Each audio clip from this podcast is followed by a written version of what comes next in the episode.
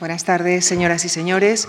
En una nueva sesión de este ciclo que hemos titulado Poesía y Revolución y que está dedicada a los poetas de la Edad de Plata rusa, esta tarde es el turno de un poeta, novelista, ensayista, traductor y premio Nobel, Boris Pasternak.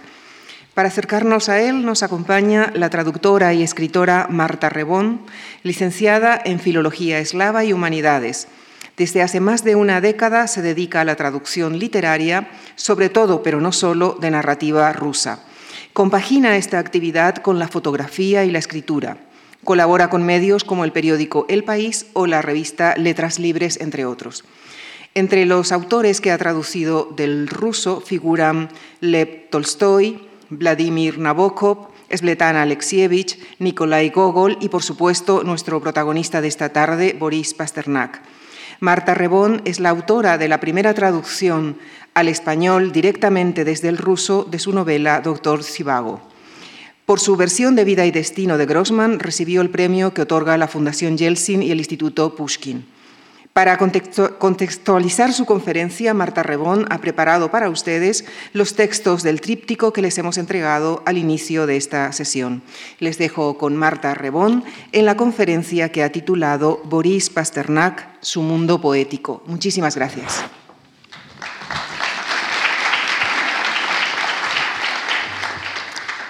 Hola, buenas tardes a todos, bienvenidos. Antes que nada, quisiera agradecer a la Fundación Marx su invitación para participar en este ciclo que lleva por título eh, Poesía y Revolución, a Javier Gomá, a Lucía Franco por su labor como coordinadora y, como no, a todos ustedes, los asistentes a esta charla. Gracias también a la Fundación Pasternak, la Galería de Arte y el archivo documental que gestionan sus descendientes en Oxford, en la misma casa eh, donde vivió el padre del poeta, el pintor Leonid Pasternak, en sus últimos seis años de vida. Michael, Piotr y Ana Pasternak han tenido la gentileza de cederme una gran cantidad de imágenes para ilustrar esta charla, tanto de retratos del poeta como de dibujos y óleos de su padre. Por último, y no quisiera hacerme pesada, quisiera extender mi agradecimiento a los traductores y editores por hacer posible que las palabras no tengan fronteras y también a los críticos y biógrafos. En el caso de Pasternak, son magníficas las biografías de Christopher Vance, Dmitry Bikov o Lazar Fleischmann, que nos ofrecen claves de lo más valiosas para comprender mejor sus libros. Boris Pasternak forma parte de un formidable cuarteto Perdón, no me funciona. ¿Podéis pasarla?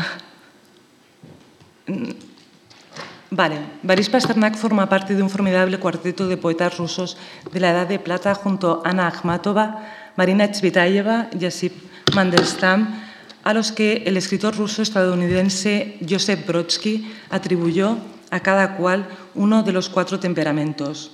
Según él, a Tsvetaeva le correspondía el temperamento colérico, a Mandelstam el melancólico, a Akhmatova el flemático y a Pasternak el sanguíneo. Decía Brodsky, galardonado con el Premio Nobel de Literatura en 1987, que estos cuatro poetas juntos abarcaban todo el universo poético. Brodsky, la verdad, no se equivocaba y tenía razón en nombrar a estos cuatro poetas eh, como los más grandes. Sus obras se han traducido a numerosas lenguas y forman parte de la literatura mundial y ocupan un lugar privilegiado en la República de las Letras. Cuando Lucía Franco me propuso impartir esta charla sobre Boris Pasternak y me preguntó qué título escogería, eh, escogí Baris Pasternak, su mundo poético, porque pensé que era un título lo suficientemente amplio que me permitiera abarcar una complejísima figura que reúne en sí muchas paradojas, aunque de una manera extraordinariamente armónica. Pasternak es uno de los mejores poetas que ha dado Rusia, pero es conocido fundamentalmente en Occidente por una novela. Fue un modernista que perpetuó la tradición clásica. Fue un aclamado poeta soviético que en su foro interno se sintió mayoritariamente ajeno a esta ideología, sobre todo en las últimas décadas de su vida. Fue un intelectual, un hijo de artistas que no nadaban en la abundancia material, aunque sí cultural, que tenía algo de esteta aristocrático. Era elitista y democrático a la vez. Fue rechazado en reiteradas ocasiones por los órganos oficiales, pero nunca del todo prohibido. Hasta el momento en que estalló la polémica en relación con la publicación de su doctor Givago en Italia, en la editorial Feltrinelli, en plena Guerra Fría, gozó de una posición de cierta ambigüedad con respecto a los demás, algo que aunque a él le pesaba mucho personalmente, también le confirió su estatus único. Fue un judío que permaneció fiel al gran legado de la literatura rusa. Un momentito. Gracias. Fue un judío, como decía, que permaneció fiel al gran legado de la cultura rusa. Fue un escritor cristiano que detestaba hablar de su ascendencia judía. Fue un filósofo, un músico, un bibliófilo y al mismo tiempo un hombre con los pies firmemente plantados en el suelo. Disfrutaba tanto traduciendo las tragedias de Shakespeare como cultivando su propio huerto y sabía encender la estufa con la pericia y la maña de un campesino. Pasternak representa esa unión armónica de contrarios que se ve encarnada perfectamente en su dacha de Peridelkino, que ven en la pantalla. Dacha, como muchos de ustedes ya sabrán, sobre todo si son aficionados a la literatura rusa, es un término que se suele traducir por casa de campo y que incluye a veces también una parcela de terreno adyacente. Pues bien, aunque se trata de una sencilla cabaña de madera, la dacha de Baris Pasternak tiene cierto aire señorial y una belleza que cautiva. A modo de anécdota, les diré que el rey de Suecia, en una carta personal dirigida al líder soviético Nikita Khrushchev, le rogó que por nada del mundo le quitaran su hacienda señorial a Pasternak. Pasternak es para muchos el poeta de la dacha.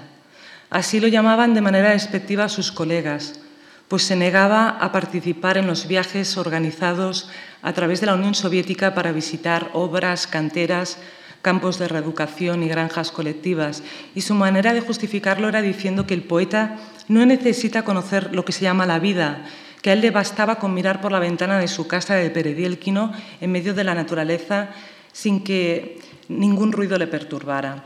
Les daré algunos detalles sobre los entresijos de Peredielquino, la famosa colonia de escritores a las afueras de Moscú. En la década de 1930, el escritor Maxim Gorky comunicó en una asamblea de escritores en medio de una salva de aplausos atronadora, que el Politburó había ingresado un millón de rublos en la caja de recién fundado Litfon, Fundación Literaria en español. Ese dinero, dijo, se destinaría a edificar un laboratorio de escritores, un poblado de dachas en un terreno boscoso al oeste de la ciudad de Moscú. Allí se erigirían 24 casas de madera de dos plantas a lo largo de unos caminos de tierra. El asentamiento de Peridelquino que debe su nombre a un cercano convento del siglo XV, se presentó como la primera colonia de escritores mantenidas por un Estado. Los escritores, en un claro guiño a Chekhov, le dieron el sobrenombre de El Jardín de los Cerezos. Entre los primeros afortunados en recibir alojamiento allí estuvieron Pasternak, Babel o Pilniak. Gorky vio en esa localidad, hasta entonces eminentemente rural, el lugar perfecto para agasajar a escritores y artistas con las condiciones de una vida apacible que les permitiera crear con tranquilidad. Precisamente he querido empezar esta charla guiándoles hasta la casa del poeta, en Peridelquino, un lugar muy especial y que es imprescindible, creo, para adentrarse en el mundo poético de Pasternak. Allí vivió, casi sin interrupciones, a lo largo de más de dos décadas, Allí escribió y recibió la noticia de que le habían otorgado el premio Nobel. Eh, allí cayó enfermo y allí murió también. Solo abandonó su dacha de Peridelquino cuando tuvo que partir en evacuación durante la Segunda Guerra Mundial para instalarse en la localidad tártara de Chistopol, junto con su segunda mujer e hijos y otros escritores como Anna Akhmatova o Arseny Tarkovsky, el padre del cineasta que también era poeta o bien cuando viajó a Georgia, cuyos poetas tradujo al ruso. También se ausentaba de Peredelkino para hacer gestiones en Moscú, sobre todo en relación con visitas a revistas o a editores, pero trataba de regresar siempre lo antes posible a Peredelkino, pues allí es donde mantenía rajatabla su disciplina como escritor y traductor. Pasternak era un traductor políglota que leía fluidamente en francés, inglés, alemán e incluso llegó a dominar el georgiano. Incluso también se atrevió a traducir El príncipe constante de Calderón de la Barca, eso sí, a partir de una versión francesa y otra alemana. Ahora permítame que haga un salto a 2010. Mientras en Barcelona se presentaba la traducción del Doctor Givago que me encargó la editorial Galaxia Gutenberg, presentación a la que asistieron el primogénito del poeta, Yevgeny, que es eh, su biógrafo también y gran divulgador de la obra de su padre y su mujer, Yelena, quiso la casualidad que yo me encontrara realizando un proyecto fotográfico en Moscú, la ciudad de Baris Pasternak, esa casa, como decía el autor, de soñadores y noctámbulos. Las imágenes que verán a continuación, eh, así como en slideshow, eh, documentan mi viaje a Peredelkino, pues esa fue una de las primeras actividades que quise hacer al llegar a la capital rusa. Esta excursión consiste en tomar una electrichka, es decir, un tren de cercanías desde Moscú, y el trayecto desde la estación de Kiev dura poco más de un cuarto de hora, en dirección suroeste. La estación de destino en ese momento era algo así como una especie de barraca con un sencillo apeadero. Y en el pueblo las mansiones estatales contrastaban vivamente con las casas humildes y los puestos de comida rápida. La que un día fue concebida como isla para creadores, hoy ha quedado devorada por la gran urbe y allí se suceden altos edificios de viviendas de escaso interés arquitectónico y urbanizaciones cerradas para nuevos ricos, en las antípodas de las hospitalarias dachas de escritores cuyas puertas, como era tradicional en Rusia, los escritores abrían todos los domingos a los visitantes. En un breve vídeo que he editado para esta charla y que verán a continuación, podrán observar algunas imágenes de Pasternak en Peredelkino.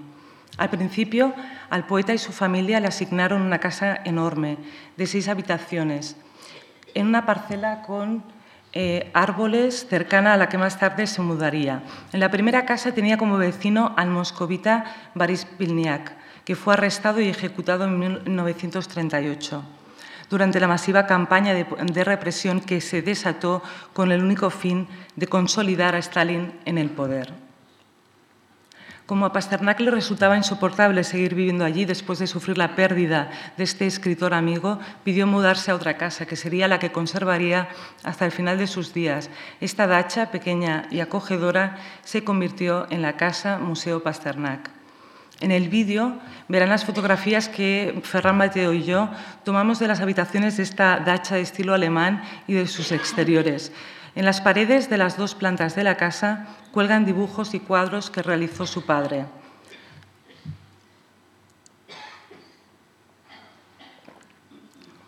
Su padre, decía, el famoso pintor Leonid Pasternak, cuya obra se expuso en la Galería Tretiakov y en el Museo Ruso de San Petersburgo, de quien ahora tenemos una sucursal en Málaga, por si no lo saben y es muy interesante. Y estas dos eh, galerías, la Tretiakov y el Museo Ruso de San Petersburgo, eran dos de las pinacotecas más importantes de Rusia. Hay un retrato también de Lev Tolstoy, pintado también por su padre, que era amigo personal del escritor y cuyas obras ilustró. La familia Pasternak visitaba a menudo Yasna y Apoliana, donde el autor de Guerra y Paz residía con su familia y donde creó una escuela para hijos de campesinos muy progresista y avanzada para su tiempo. Para Pasternak, hijo, Tolstoy fue todo un referente, un modelo. En las obras del poeta, la influencia de Tolstoy se percibe siempre como a un nivel subconsciente, casi mítico. También ejerció una gran influencia sobre, él el amor que Tolstoy demostró por la sencilla vida campesina, siempre en, permanente contacto con la naturaleza. En las imágenes verán un piano, regalo de Genrich Neuhaus, aclamado pianista soviético que se había casado en primeras nupcias con Zinaida, con la que tuvo dos hijos. Zinaida se convertiría en la segunda mujer de Pasternak. El propio Pasternak también tocaba, creo que me he desviado de, pero bueno, lo dejaremos aquí. El propio Pasternak también tocaba muy bien el piano. De hecho, la música fue su primera vocación para la cual se preparó con ciencia en el Conservatorio de Moscú. Estudió composición musical y llegó a componer varias piezas que le valieron el reconocimiento de Scriabin, quien después de escuchar sus composiciones le animó a perseverar, pues no solo tenía talento para la música, le dijo, sino que incluso tenía algo propio que decir en la música. Pero Baris Renunció a esa carrera porque carecía de oído absoluto y temía que ese defecto, a su modo de ver importante, le impidiera alcanzar la excelencia. Todo ello está narrado de una manera exquisita en El Salvaconductos, su obra autobiográfica que se publicó en 1931. Verán también la pequeña habitación ubicada en la planta baja con un camastro y un ramo de flores donde Baris Pasternak, en su último mes de vida, eh, pasó su último mes de vida. Estaba enfermo de cáncer de pulmón. esta enfermedad la llevó en secreto y no se lo dijo a su familia hasta que ya no fue capaz de subir las escaleras para ir a su despacho, donde se conserva todavía su austero escritorio. Allí compuso poemas, acabó de escribir El doctor Zhivago y tradujo obras de autores como Goethe y Shakespeare. Verán su biblioteca, que contiene pocos libros, algunos volúmenes que tenía desde niño, ediciones extranjeras del doctor Zhivago y volúmenes de poesía alemana. Al principio del vídeo oirán recitado un poema suyo en ruso, con subtítulos al español. Cae la nieve, se titula Snake Idiot, que escribió poco antes de morir. Podrán así apreciar la musicalidad y el ritmo que se produce con la repetición insistente del título a lo largo de todo el poema. Snake Idiot, Snake Idiot. Aquí permítanme que haga un pequeño inciso para poner en tela de juicio el tópico de que para Pasternak la naturaleza era una fuente de júbilo infinito, como aseguraba con cierto deje de ironía Akhmatova. Tampoco su actitud hacia la naturaleza fue siempre de carácter contemplativo, como han apuntado los especialistas y los lectores más perspicaces. Como dice Dmitry Bikov, el paisaje de Pasternak es impensable sin el hombre, pues es él quien lo transfigura y lo espiritualiza. Pasternak es inseparable del bosque de Peredelkino, las montañas de Georgia, los Urales, las estepas de la Rusia meridional, todos ellos paisajes que sirvieron como telón de fondo a, en sus obras. Pero a medida que se aleja de la infancia y madura, también se distancia de esa alianza, podríamos decir, beatífica con un mundo casi sin hombres, Así podemos afirmar que pasa de una feliz fusión con la naturaleza al sentimiento trágico de ser absorbido y devorado por ella, como expresa este poema, Cae la nieve, escrito en 1957 y marcado ya por el presentimiento de la muerte cercana cuando se publicó Givago en Italia y sufrió una presión intolerable por parte de sus compatriotas que lo acusaron de traidor y de cosas peores. Este poema, como el mismo título indica, describe una nevada que el protagonista del poema entremezcla con reflexiones de carácter filosófico sobre la fugacidad de la vida.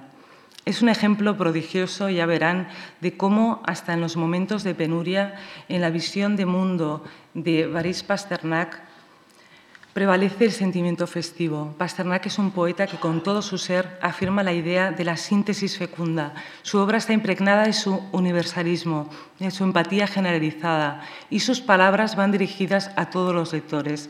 No en vano, muchos consideran que Pasternak es, ante todo y sobre todo, el poeta de la celebración de la vida. Ahora veremos este primer vídeo. Снег идет, снег идет. К белым звездочкам в буране Тянутся цветы герани Законный переплет. Снег идет, и все в смятении, Все пускается в полет, Черной лестницы ступени, Перекрестка поворот. Снег идет, снег идет, Словно падают не хлопья, А в заплатанном солопе Сходит на землю небосвод. Словно с видом чудака с верхней лестничной площадки, крадучись, играя в прятки, сходит небо с чердака.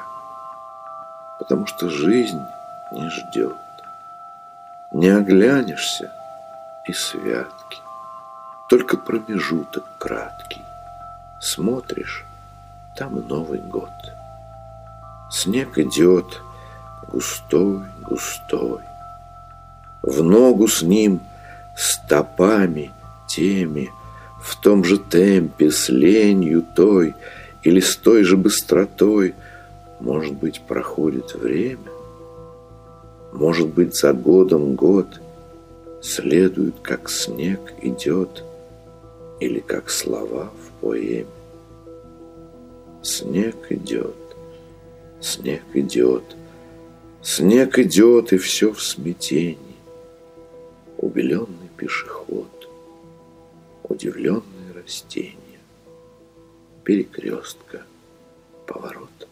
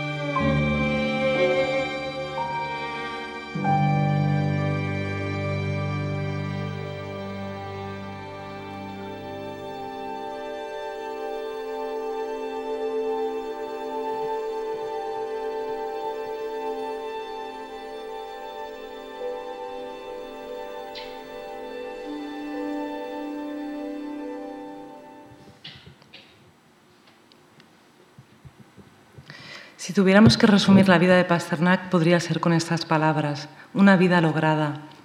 Si por algo se distinguió la actitud vital de Boris Pasternak, fue por su subordinación al destino, su acatamiento, por su conciencia de depender de una autoridad superior. Esta es la esencia de su visión de mundo. La vida ha sido buena, dijo Pasternak durante una de las numerosas enfermedades que sufrió antes de morir, mientras yacía en Peridelkino sin asistencia médica pues las ambulancias no prestaban servicio fuera de Moscú. Además, ha caído ya en desgracia, no lo admitían en ninguna de las clínicas reservadas a escritores y personalidades. Hice todo lo que quise. Se ha llegado mi hora, no tengo ningún miedo, afirmó tres días antes de su muerte. Y unos segundos antes de fallecer, dijo a su mujer, Olga Ivinskaya, la última de las tres mujeres más importantes en la vida de Pasternak y prototipo de Lara en el doctor Givago, le dijo, soy feliz, y se fue con su lucidez intacta.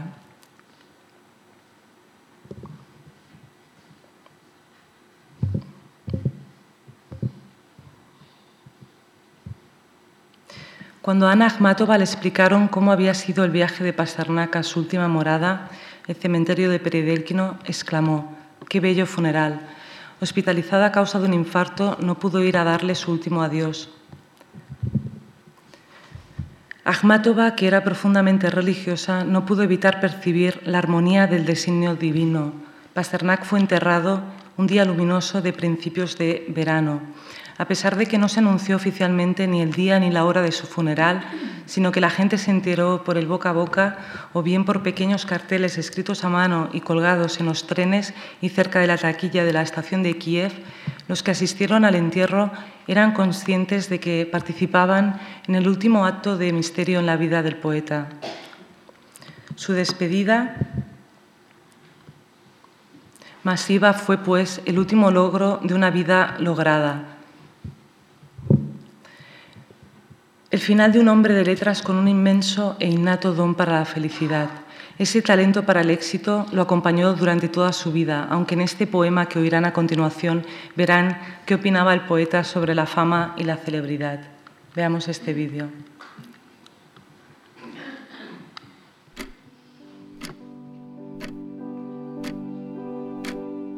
Быть знаменитым некрасиво. Не это поднимает ввысь, Не надо заводить архива, над рукописями трястись. Цель творчества – самоотдача, а не шумиха, не успех. Позорно, ничего не знача быть притчей на устах у всех. Но надо жить без самозванства.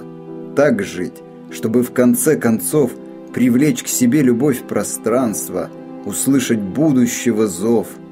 И надо оставлять пробелы в судьбе, а не среди бумаг, места и главы жизни целой, отчеркивая на полях и окунаться в неизвестность и прятать в ней свои шаги, как прячется в тумане местность, когда в ней не видать низги. Другие по живому следу пройдут твой путь за пятью пять, но поражение от победы ты сам не должен отличать. И должен ни единой долькой не отступаться от лица, но быть живым, живым и только, живым и только до конца.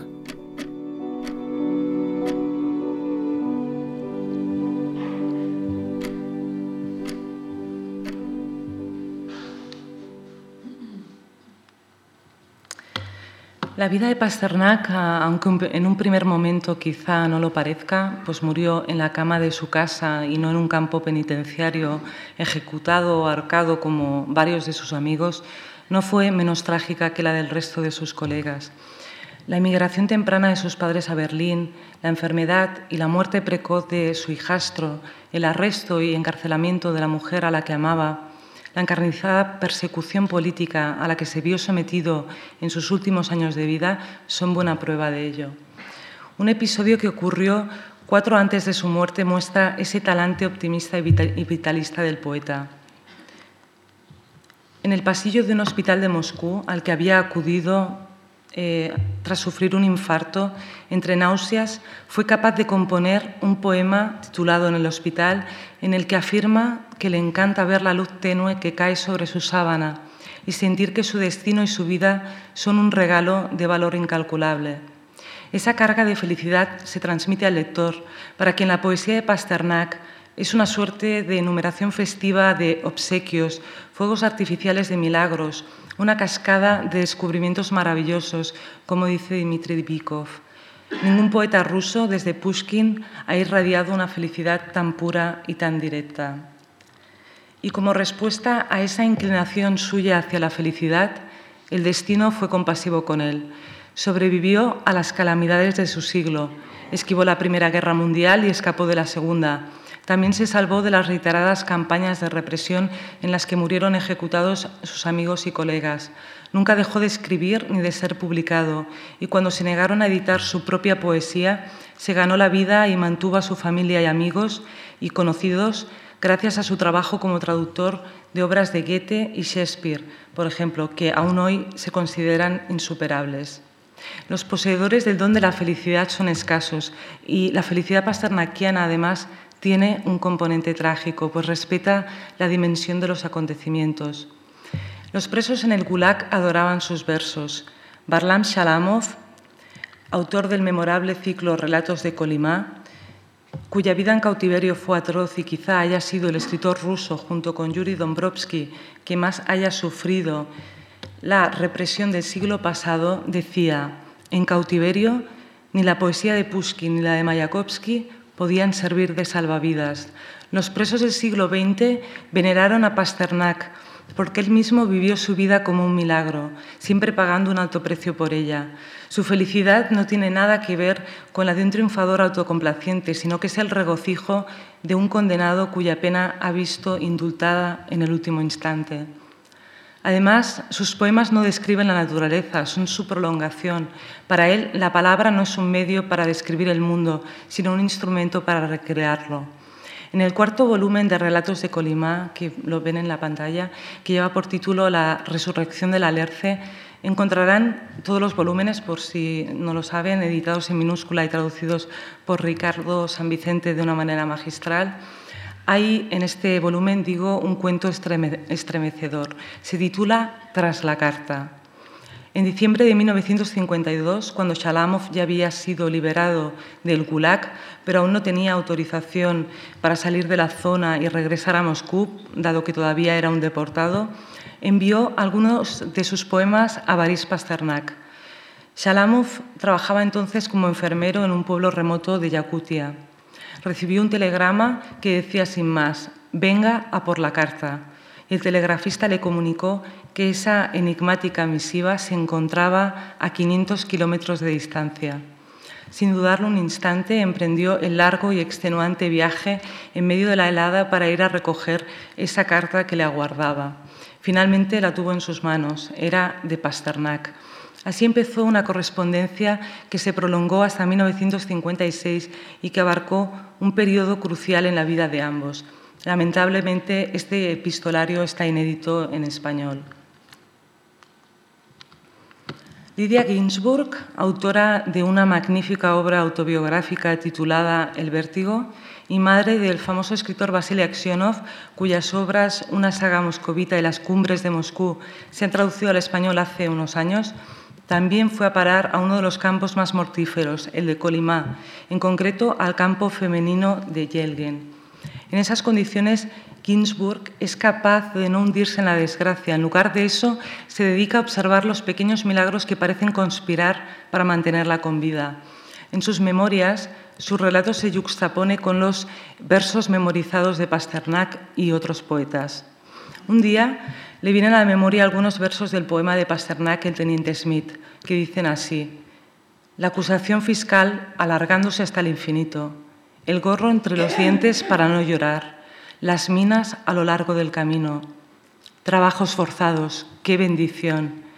Escribe Ginsburg, esas palabras me conmovieron profundamente. Mi corazón se llenó de gratitud hacia el poeta. ¿Cómo sabía que era eso lo que experimentaban los condenados? Recordó también otro verso de Pasternak. La inmensidad de la primavera y de la deportación los embriagan. Y añade Ginsburg, si Pasternak hubiera sabido cuánto me ayudaron entonces sus versos a comprender y soportar aquella celda, la sentencia y aquellos asesinos con ojos de pescado, en otro pasaje dice, no olvidaré nunca la primera noche transcurrida en el campo de tránsito, a la intemperie. Después de dos años de cárcel volví a ver por primera vez las estrellas. Desde el mar una brisa fresca llegaba a despertar un engañoso sentido de libertad y de nuevo Pasternak estaba a mi lado el viento acariciaba las estrellas con un soplo ardiente que llevaba consigo la eternidad. Este último verso pertenece a Pasternak. Por su experiencia, la de Ginsburg y Shalamov, se puede comprender que a veces los versos son tan terapéuticos como la medicina. Permítanme ahora darles algunos apuntes biográficos para entender mejor al escritor. Pasternak nace el 29 de enero de 1890 en Moscú. En Rusia reina en ese momento el zar Alejandro III. Sus padres son Leonid Pasternak y Rosalía Kaufmann. Los dos pertenecen a familias judías de Odessa. Él es pintor y ella pianista. El padre de origen más bien humilde, la madre de una familia adinerada. En casa se habla ruso. Artista reconocido, el padre dio clases en la Escuela de Pintura, Escultura y Arquitectura de Moscú.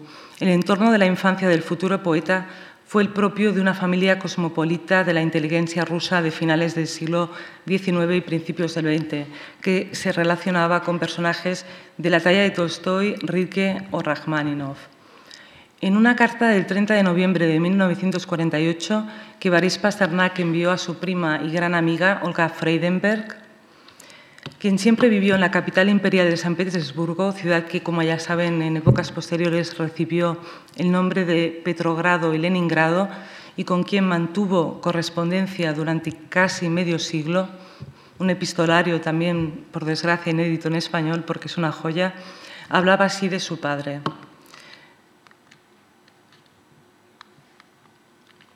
Lo que más me emocionaba era papá, lo que tenía de brillante, su fantástico dominio de la forma, su mirada, única entre sus contemporáneos, su facilidad, su talento para llevar a cabo, como sin esfuerzo, varios trabajos al día. A una de las hermanas, de sus hermanas, Baris le dice de su madre en otra carta, Mamá era una pianista maravillosa, es por su recuerdo, por su manera de tocar el piano, por su relación con la música y el lugar que le reservaba con tanta sencillez en su vida cotidiana, que encontré la vara de medir para todas mis observaciones posteriores. A los 13 años, Baris Pasternak sufrió un grave accidente montando a caballo que le dejó como secuelas una pierna más corta que la otra. Esa cojera, que aprendió a disimular casi por completo, hizo que no tuviera que servir en el frente durante la Primera Guerra Mundial por ser considerado no apto. Como ya hemos dicho, la primera vocación de Boris Pasternak fue la música. Se han conservado dos preludios y una sonata compuestos por él. A pesar de sus grandes aptitudes para la música, abandonó esta vocación de manera abrupta. Luego estudió algunos cursos de Derecho y Filosofía y después, durante un semestre de 1912, en Marburgo, donde asistió a los seminarios de un famoso filósofo neocantiano.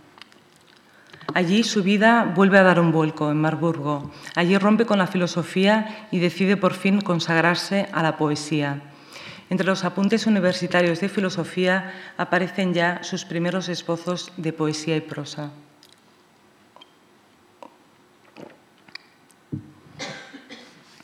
Luego hizo un breve viaje por Italia que dejó en él una huella muy honda. De este viaje escribe, la principal, consecuencia que cualquier persona extrae de su encuentro con el arte italiano es la sensación de que hay una unidad palpable en nuestra cultura. Italia cristalizó para mí aquello que inconscientemente respiramos desde la cuna. También por aquella época afirmó, comprendí que la Biblia no es tanto un texto definitivo como el cuaderno de notas de la humanidad y que todo lo eterno es así que es vital cuando no es obligatorio, sino cuando es receptivo a todas las analogías con que las miradas de los siglos lo contemplan. Ninguna de sus ocupaciones de juventud, ni la música ni la poesía, cayeron en saco roto. Sus poesías y su prosa muestran con nitidez su temprana percepción plástica, su dominio magistral de la composición musical, su disciplina mental adquirida cursando en la universidad, así como su innata sensibilidad. En 1913 publicó su primer poemario, El gemelo entre las nubes.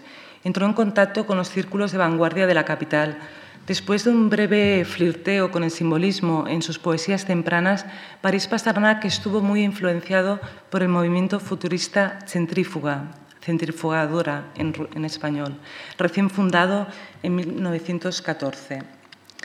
En ese año también conoció a Mayakovsky, de quien quedó totalmente fascinado. Mayakovsky influye en su percepción estética, pero Pasternak renuncia a su talante romántico que se convertiría en la corriente principal de la poesía soviética. En 1916 aparece su segundo poemario, Por encima de las barreras, y aunque sigue en contacto con grupos vanguardistas, la creación siempre será para él un trabajo profundamente individual. Su poesía de madurez es ajena a cualquier movimiento o escuela. En su obra poética temprana, la de las décadas de 1910 y 1920, fiel al estilo futurista, utiliza un amplio abanico de recursos lingüísticos y métricos para mostrar la palabra bajo una luz insólita. Se caracteriza en ese momento por la densa acumulación de metáforas, por el uso abundante de personificaciones, por ritmos y métrica poco habituales, por patrones muy elaborados basados en aliteraciones y asonancias y por conexiones semánticas que brotan de esas asociaciones fonéticas de las palabras. Pasternak elude casi por completo el interés por los temas urbanos e industriales de algunos futuristas y prefiere explorar las fronteras entre un estado psicológico y otro, que enfatiza por medio de experiencias de dislocación como la enfermedad, el trabajo y el amor. El mundo de la naturaleza es para él otra fuente primordial, pues en su poesía lírica Pasternak se somete e incluso se identifica con ella. La naturaleza equivale a la vida y la poesía se subordina a una visión holística del universo, percibida en una serie de momentos de revelaciones. Durante la guerra vive en los Urales y trabaja de oficinista en una fábrica química. En su obra autobiográfica Salvoconducto de 1931, Pasternak escribe, El arte es más unilateral de lo que la gente piensa. No se puede dirigir a voluntad a cualquier punto que uno quiera, como hacemos con un telescopio. Enfocado sobre la realidad en el momento en que el sentimiento la desplaza, el arte es un registro de ese desplazamiento. En el mismo libro afirma, el arte es realista como actividad y simbolista como hecho. Es realista porque no ha inventado por sí mismo la metáfora, sino que la ha encontrado en la naturaleza y la ha reproducido fielmente. Su tercer poemario, Mi hermana la vida, escrito en 1917 pero no publicado hasta 1922, encarna las inquietudes tanto temáticas como estilísticas de la poesía temprana de Pasternak y le valieron el reconocimiento inmediato como gran poeta. Muchos coinciden en valorar este poemario como el mejor de Pasternak. El sentido unitario que presenta puede atribuirse a que está centrado en el sentimiento amoroso hacia una mujer que surgió en la primavera y el verano del mismo año en que en Rusia se producen las revoluciones de febrero y de octubre. En este poemario, que supuso una revelación deslumbrante en el panorama cultural ruso, la revolución es una presencia dominante, aunque un buen número de referencias puedan pasar desapercibidas en una primera lectura. De hecho, lleva el elocuente subtítulo Verano de 1917 Igual de omnipresente es el tema de la creación poética, no solo la del poeta, sino también la de sus mentores, como Lermontov, a quien dedica este libro. Mi hermana la vida es como un conjunto de iluminaciones deslumbrantes, como fotografías hechas con flash sobre la experiencia del amor, de la creación poética y de la revolución, vividos de manera simultánea.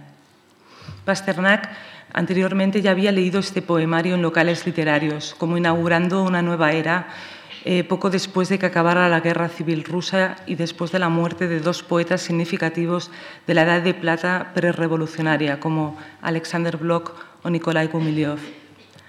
Ahora veremos un vídeo eh, este, eh, con un poema de este poemario que se titula Definición de poesía.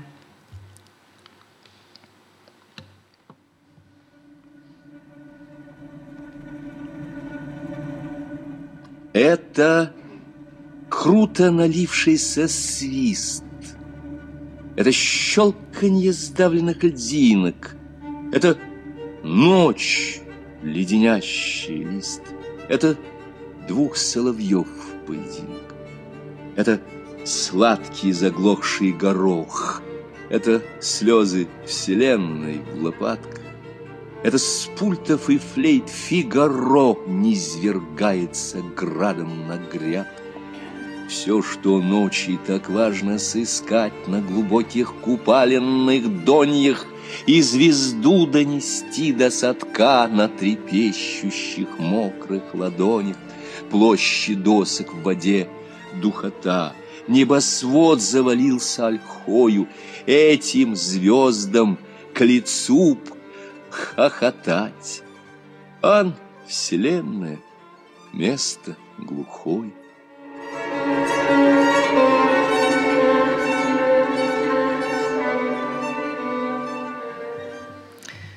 No sé si habrán visto esta película de Tarkovsky que uh, ilustraba el poema. Ese, pertenece a Nostalgia y este personaje, si lograba cruzar eh, ese espacio pantanoso eh, sin que se le apagara la, la, llama de la vela, sería capaz de conocer el mundo en su totalidad. Como ven, se le apaga antes de cruzar. Bueno, les sigamos hablando de Mi hermana la vida que está integrado por 50 poemas eh, organizados en 10 capítulos. Cada uno de ellos lleva un título y se organiza en torno a una temática. Todos los poemas, como digo, están interconectados entre sí. Mi hermana La vida tiene una estructura muy, muy premeditada, muy pensada. Empieza con un poema dedicado al demonio y otorga a Lermontov una posición privilegiada. El famoso poema que da nombre al conjunto, Mi hermana la vida, es una especie de poema locomotora muy importante para la temática estructural del libro. Y empieza así. Hoy mi hermana la vida se rompe a torrentes, contra todos en ráfaga de primavera, y se queja ante la gente con joyas, y muerde tan amable como una serpiente en la vena. Luego el poemario se centra en el propio poeta, cuyo deleite en la naturaleza lo distingue del resto de los mortales y lo convierte en un ser idéntico a la vida. De hecho, lo convierte en su hermano, como reza el título. En 1922 se casa con Yevgenia Lurie y pasan parte del invierno de 1922 y 1923 en Berlín, donde viven con los padres de Boris Pasternak, que forman parte del exilio ruso. Allí publica el poemario Temas y Variaciones. De vuelta en Moscú, enseguida notará la degeneración del ambiente artístico. Cada vez resulta más difícil expresarse sin servilismo y bajeza. En la mitad de la década de 1920, Pasternak se distancia de los temas puramente personales e intimistas y empieza a plasmar otros de índole histórica y moral a raíz de la consolidación de los bolcheviques en el poder. Vías aéreas, una pieza en prosa inédita en español, muestra la revolución como una fuerza abstracta pareja a la naturaleza. En consonancia con la moda que dicta la época de componer obras de carácter épico, también escribe los largos poemas El año 1905, traducido al español por Augusto Vidal y Carlos Barral, y el Teniente Smith, este creo que está inédito, yo al menos no lo he encontrado, que capta el fervor de la revolución y ve en ella cualidades trascendentales. En su poemario Segundo de Nacimiento de 1932, algunos de cuyos poemas están traducidos al español en antología Días Únicos a cargo de Xenia Diaconova y José Mateo, Pasternak trató de reconciliar en su estilo literario elementos de interés público y líricos y empezó a escribir empleando un lenguaje poético más sencillo. Más adelante, cuando la recién formada Unión de Escritores impuso drásticamente la doctrina del realismo socialista, no olvidamos que Stalin ah, calificaba a los escritores y artistas de ingenieros del alma, poco a poco dejó de crear obra propia pues a partir de 1933 a Pasternak le resultó totalmente imposible publicarla y se centró en la traducción, un oficio y un arte para los que reveló un talento innato. Hasta ese momento no había conseguido la popularidad de Mayakovsky o de Yesenin. Se le consideraba un poeta para poetas y sus libros se publicaban en tiradas pequeñas. La creatividad íntima e individual de Pasternak encuentra cada vez más dificultades para desarrollarse.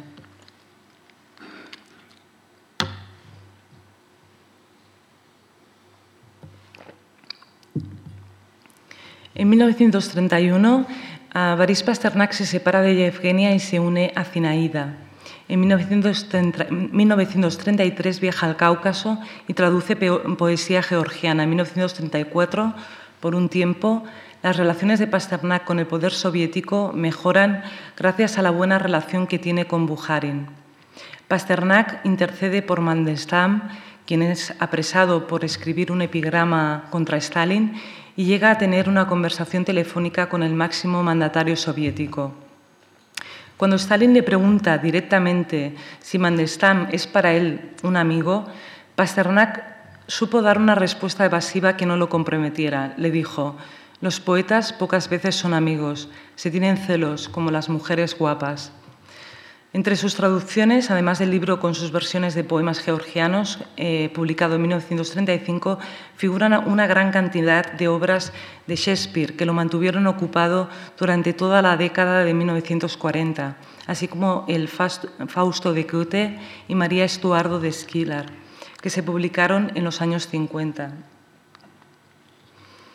Tras un intervalo de silencio comenzado en 1933, solo en plena guerra, en 1943, Pasternak logra publicar dos poemarios breves, En los trenes de madrugada y Espacio terrestre.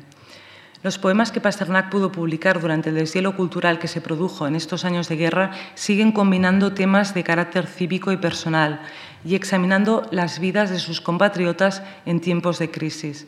Acabada la guerra, abandona cualquier tema de contenido social, aunque perdura su interés por los problemas históricos y morales.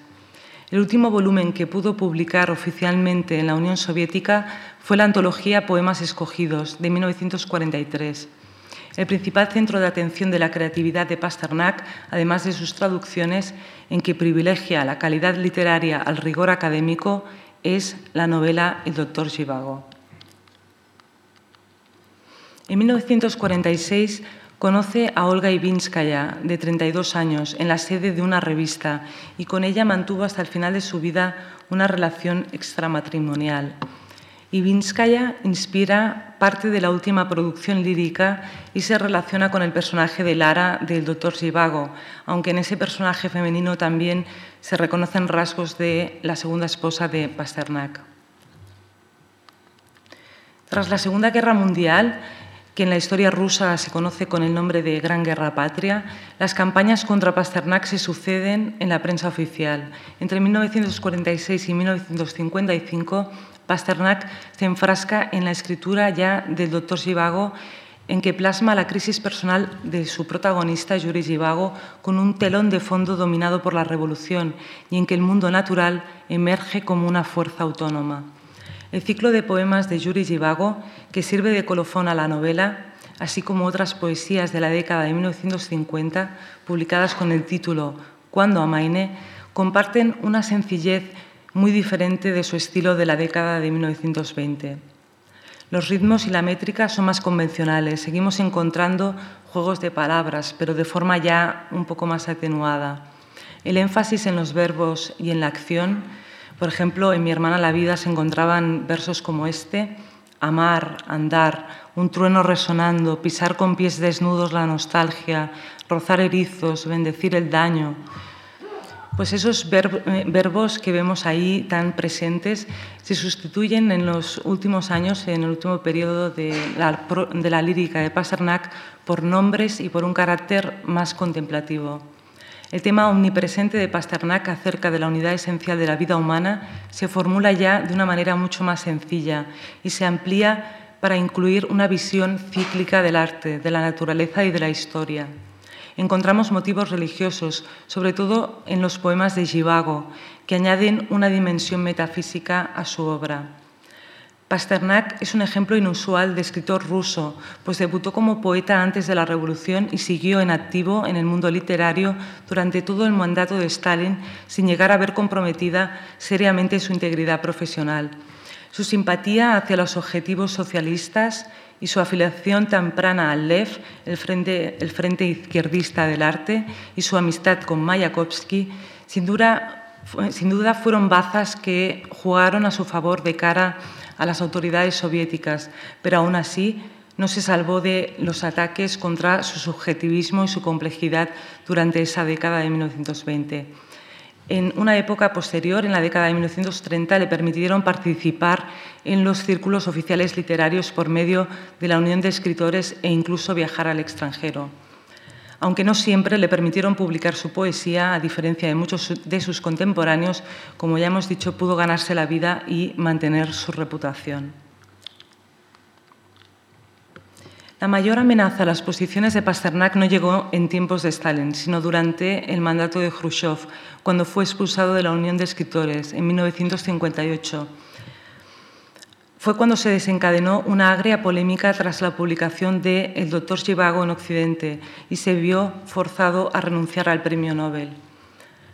Aquí, como ven, este es el, en la pantalla ese telegrama que le envió la Academia eh, Sueca para decirle que le habían concedido este título. Ahora veremos un vídeo con el poema Premio Nobel.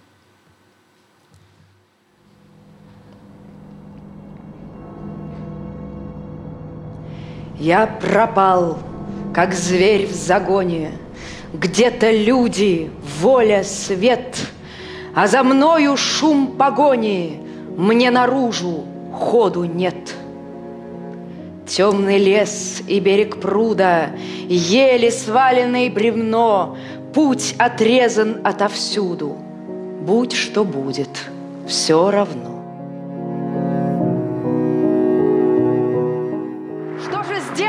За пакость? Я убийца и злодей, Я весь мир заставил плакать Над красой земли моей. Но и так, почти у гроба, Верю я, придет пора, Силу подлости и злобы Одолеет дух добра.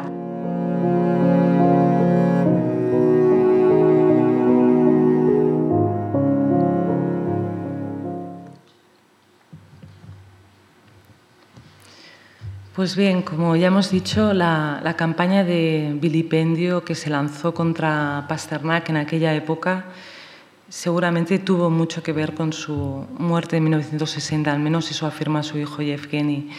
Extraoficialmente, la poesía y la prosa de Pasternak fueron muy populares y su rehabilitación oficial tuvo lugar gradualmente tras su fallecimiento, aunque no fue hasta el final del periodo soviético, en 1988, que Dr. Zhivago llegó a las estanterías de las librerías rusas, como también lo harían las obras, por ejemplo, de Vasily Grossman, Vida y Destino y Todo Fluye.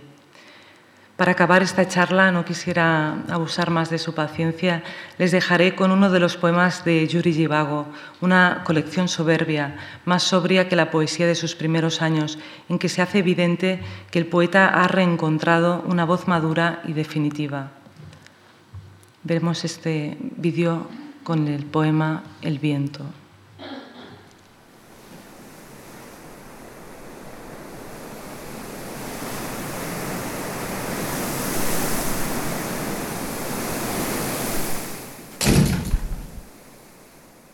Я кончился, а ты жива. И ветер, жалуясь и плача, раскачивает лес и дачу. Не каждую сосну отдельно, а полностью все дерева, со всей далью беспредельной, как парусников кузова на глади бухты корабельной. И это не из удальства или из ярости бесцельной, а чтоб в тоске найти слова тебе для песни колыбельной.